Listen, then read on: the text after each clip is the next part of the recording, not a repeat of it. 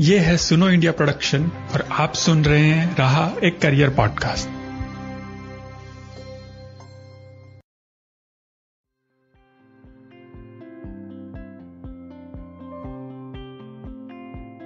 नमस्कार, मैं तरुण निर्वाण, आपका स्वागत करता हूँ रहा एक करियर पॉडकास्ट में। अंतर्राष्ट्रीय श्रम संगठन, आईएलओ के अनुसार, दुनिया की आबादी का 15 प्रतिशत डिफरेंटली एबल्ड है। और इसमें से 80 प्रतिशत वर्किंग एज के हैं। डिफरेंटली एबल्ड लोगों को रोज़गार पाने में काफ़ी कठिनाइयों का सामना करना पड़ता है। और इसके पीछे सबसे बड़ा कारण बुनियादी ढांचे की कमी और उन्हें प्रदान की जाने वाली सुविधाओं की कमी है। भारत में 2011 की जनगणना के अनुसार एक करोड़ छियालीस लाख लोग डिफरेंटली एबल्ड थे, जिसमें से केवल 55 प्रतिशत ही साक्षर थे। और रिपोर्ट में यह भी कहा गया कि इसमें से केवल 36 प्रतिशत लोग ही कार्यरत थे। तो आज 2020 में यह आंकड़ा और भी बहुत बढ़ गया होगा। Right of person with disability act 2017 के अनुसार, भारत में डिफरेंटली एबल्ड लोग, जिनमें ऑटिज्म डाउन सिंड्रोम बौद्धिक अक्षमता, विशिष्ट सीखने की अक्षमता और एसिड अटैक से पीड़ित जो लोग हैं उनके लिए सरकारी नौकरियों में तीन प्रतिशत से आरक्षण को बढ़ाकर चार प्रतिशत कर दिया गया। पर क्या सिर्फ़ नौकरियों में आरक्षण देना ही काफ़ी है?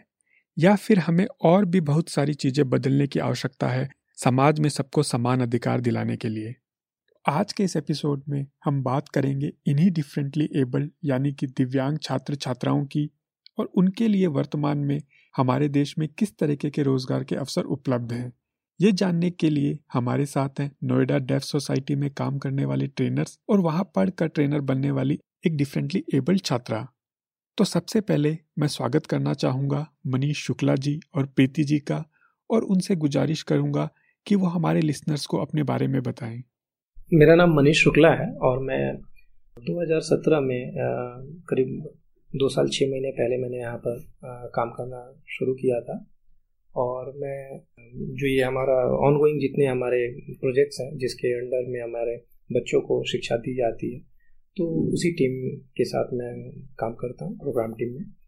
और करीब करीब सांकेतिक भाषा हमने भी समय में सीखा है और जो कि मददगार हो रहा है इन बच्चों के के साथ जुड़ने में और इस काम को आगे बढ़ाने में मैं भी सहयोग कर पा रहा हूँ। नोएडा डेफ सोसाइटी से हम जुड़े थे 2014 से। तो पहले इसके पहले मुझे कुछ बधिर लोगों के बारे में कुछ पता नहीं था। यहाँ आने के बाद मुझे पता चला कि ये भी एक कम्युनिटी है, ये भी एक समुदाय है, जो एक तरीके से पिछड़ा हुआ, जिसको हम मार्जिनलाइज कह सकते हैं। इनके साथ जब हम आकर के जुड़े, हमने देखा कि इन लोगों की अपनी एक अलग चैलेंजेस हैं इन लोगों के साथ काम करने के। हम लोग साइन लैंग्वेज के थ्रू हम लोग कुछ चीज़ें कर सकते हैं।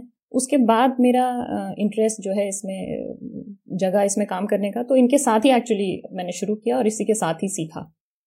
तो सबसे पहले मैं आपसे नोएडा डेफ सोसाइटी के बारे में जानना चाहूँगा कि इसकी स्थापना कब हुई और किसने की और वर्तमान में ये कहाँ कहाँ काम करती है। नोएडा डेफ सोसाइटी की स्थापना हुई थी सन 2005 में और इसकी स्थापना करी थी श्रीमती रूमा रोका जी ने। उनका झुकाव इस तरफ़ आया कि उन्होंने कभी टेलीविज़न पे कुछ इंटरप्रेट करते हुए, जो साइन लैंग्वेज में इंटरप्रेट करते हैं न्यूज़ को, वो उन्होंने कभी एक बार देखा था। उसके बाद से उनका झुकाव इस साइन लैंग्वेज की तरफ़ हुआ।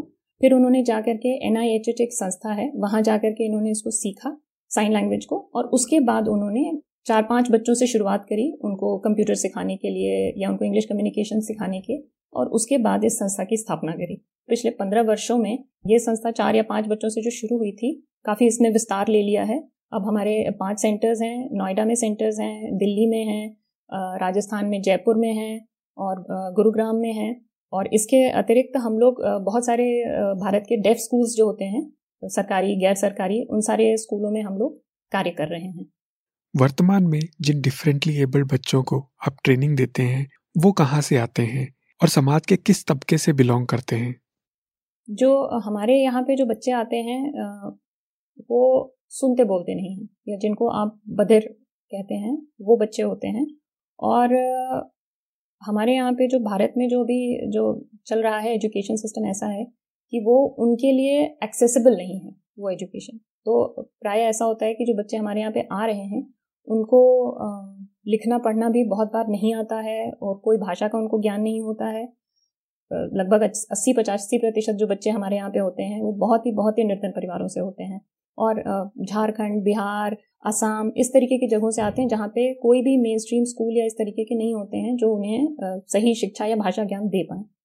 और हमारे यहाँ पे एक्सेसिबल एजुकेशन हम लोग उनको देने का प्रयास करते हैं जिससे कि उनका भाषा का ज्ञान का जो भी विकास हो सकता है वो हो और उसके बाद वो उसको आगे अपने पैरों पर खड़े होने के लिए अप, अपना जीवन आगे बढ़ाने के लिए वो केपेबल हो सकते हैं।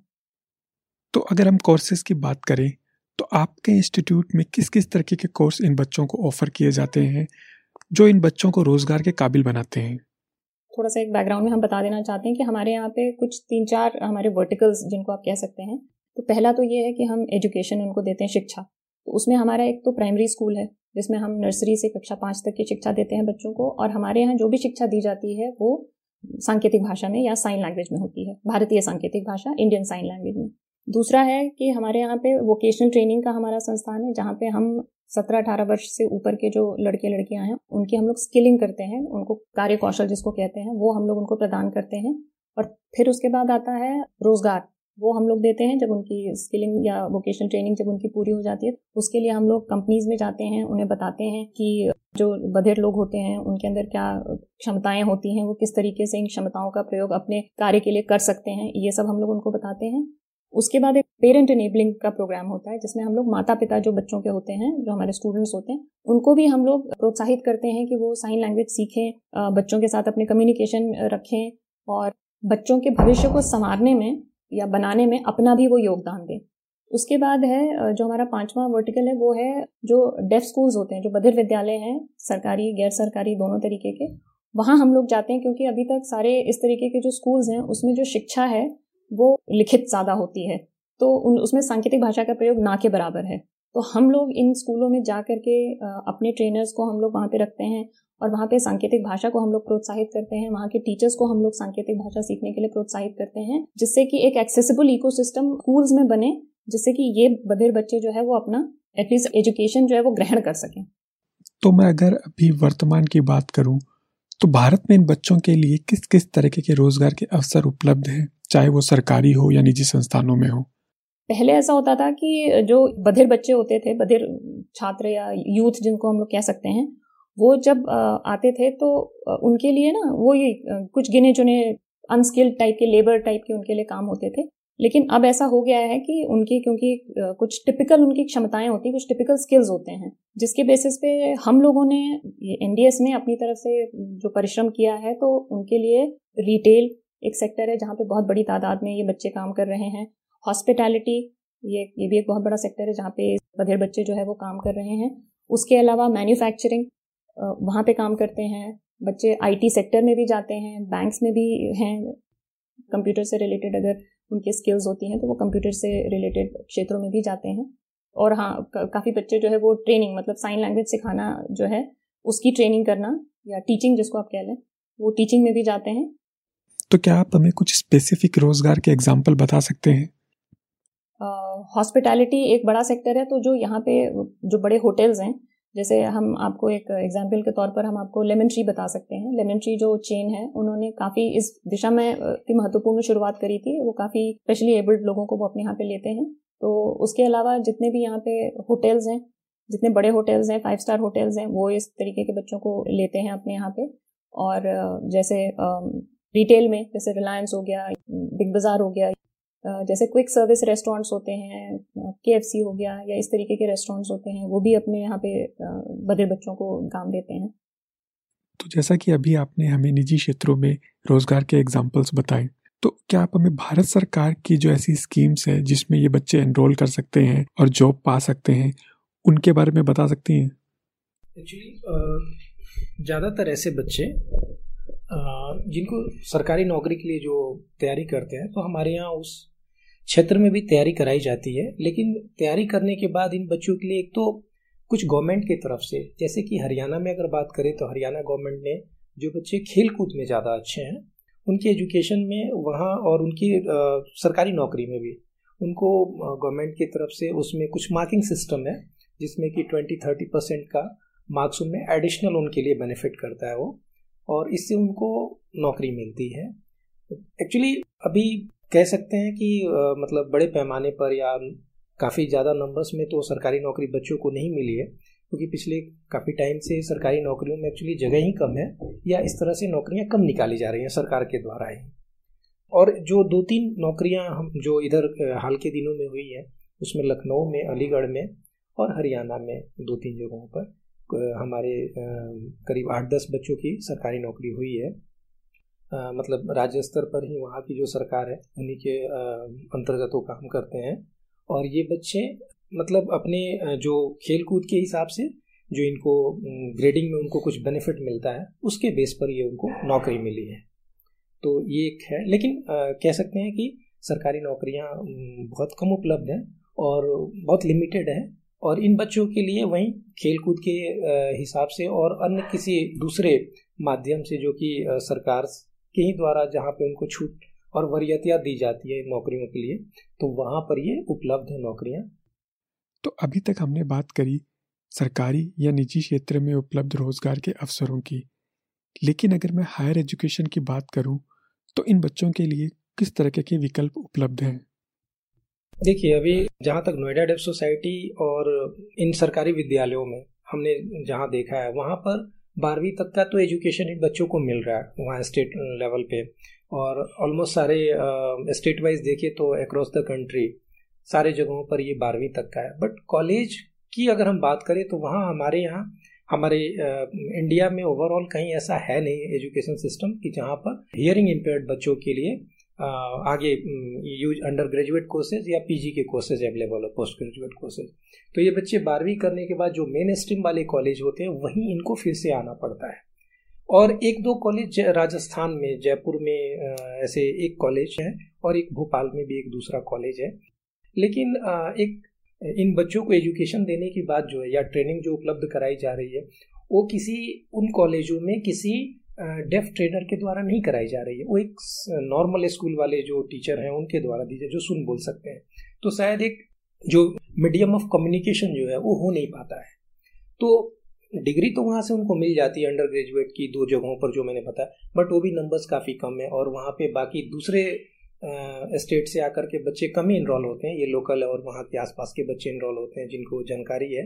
या फिर ज़्यादातर केसेस में ये है कि बारहवीं पास होने के बाद ये कुछ वोकेशनल ट्रेनिंग कर करके अपना जॉब लेने की ये कोशिश करते हैं, जिसके लिए नोएडा डेफ सोसाइटी से एक संपर्क में आते हैं और और फिर उनको जॉब के लिए हम लोग आगे बढ़ाते हैं।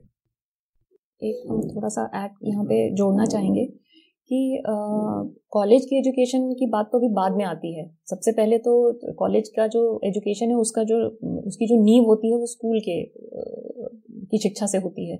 तो अभी तो स्कूल की शिक्षा ही उनकी इतनी आधी अधूरी जैसी होती है कि उसके ऊपर कॉलेज का अगर उनके लिए अच्छे कॉलेजेस बना भी दिए जाएँ तो शायद वो उनके लिए इतना लाभान्वित वो उसे ना हो पाए।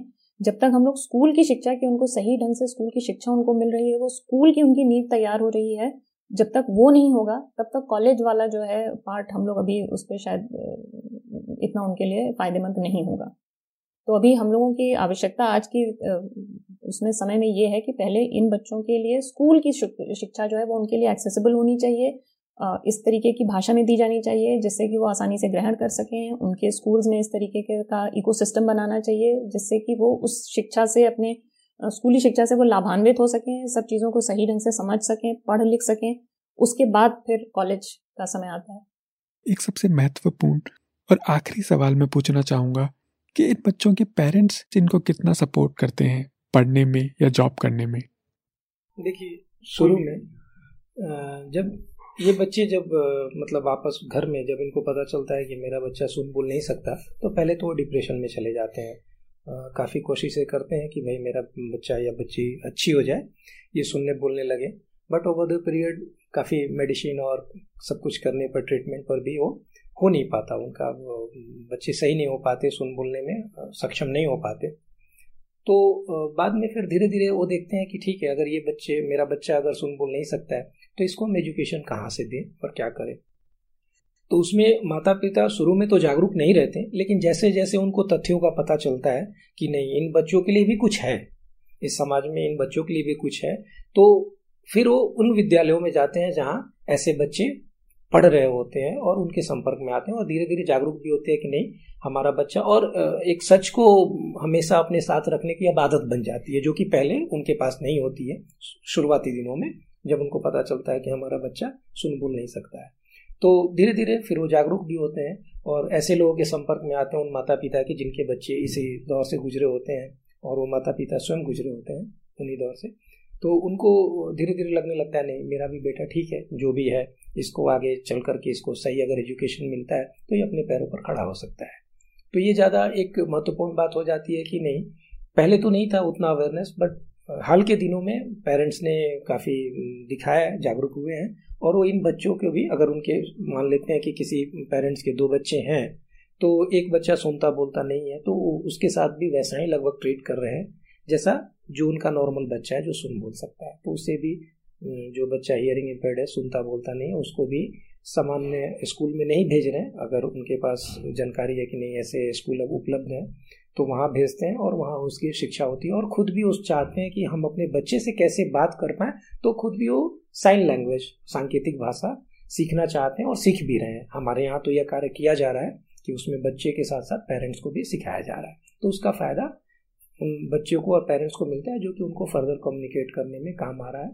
और आगे की शिक्षा भी उनकी जारी रहेगी।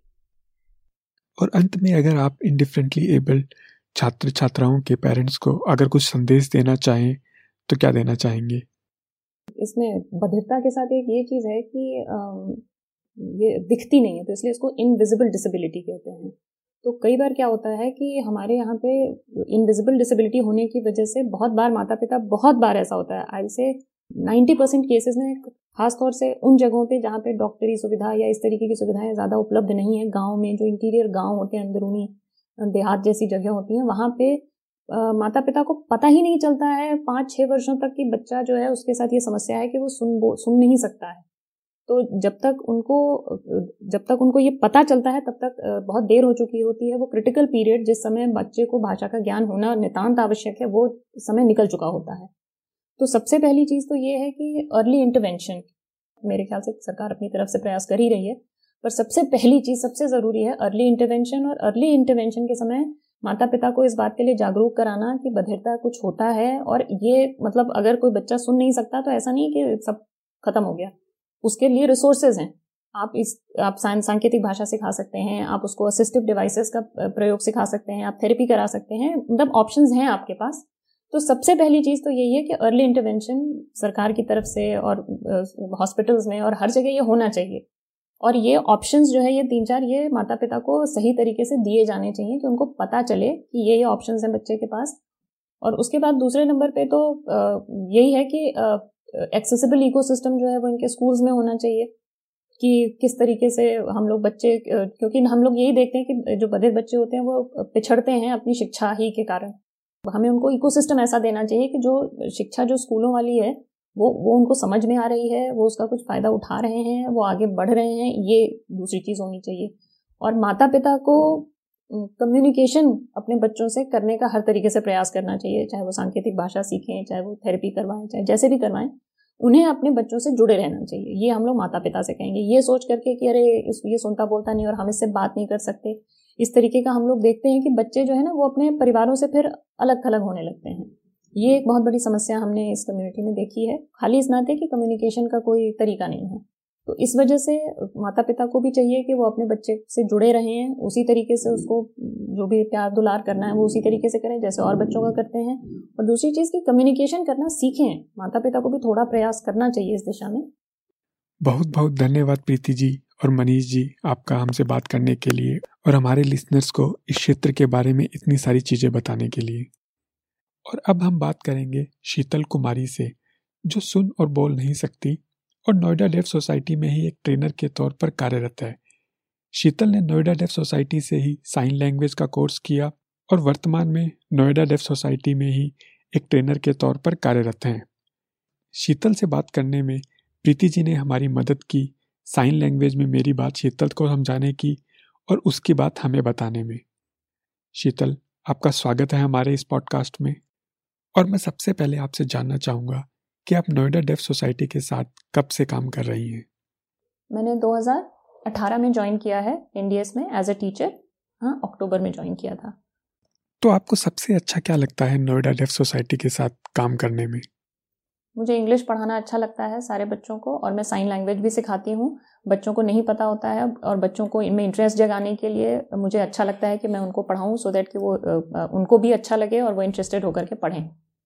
तो यहाँ पे ट्रेनर बनने से पहले आपने किस तरह का कोर्स किया था?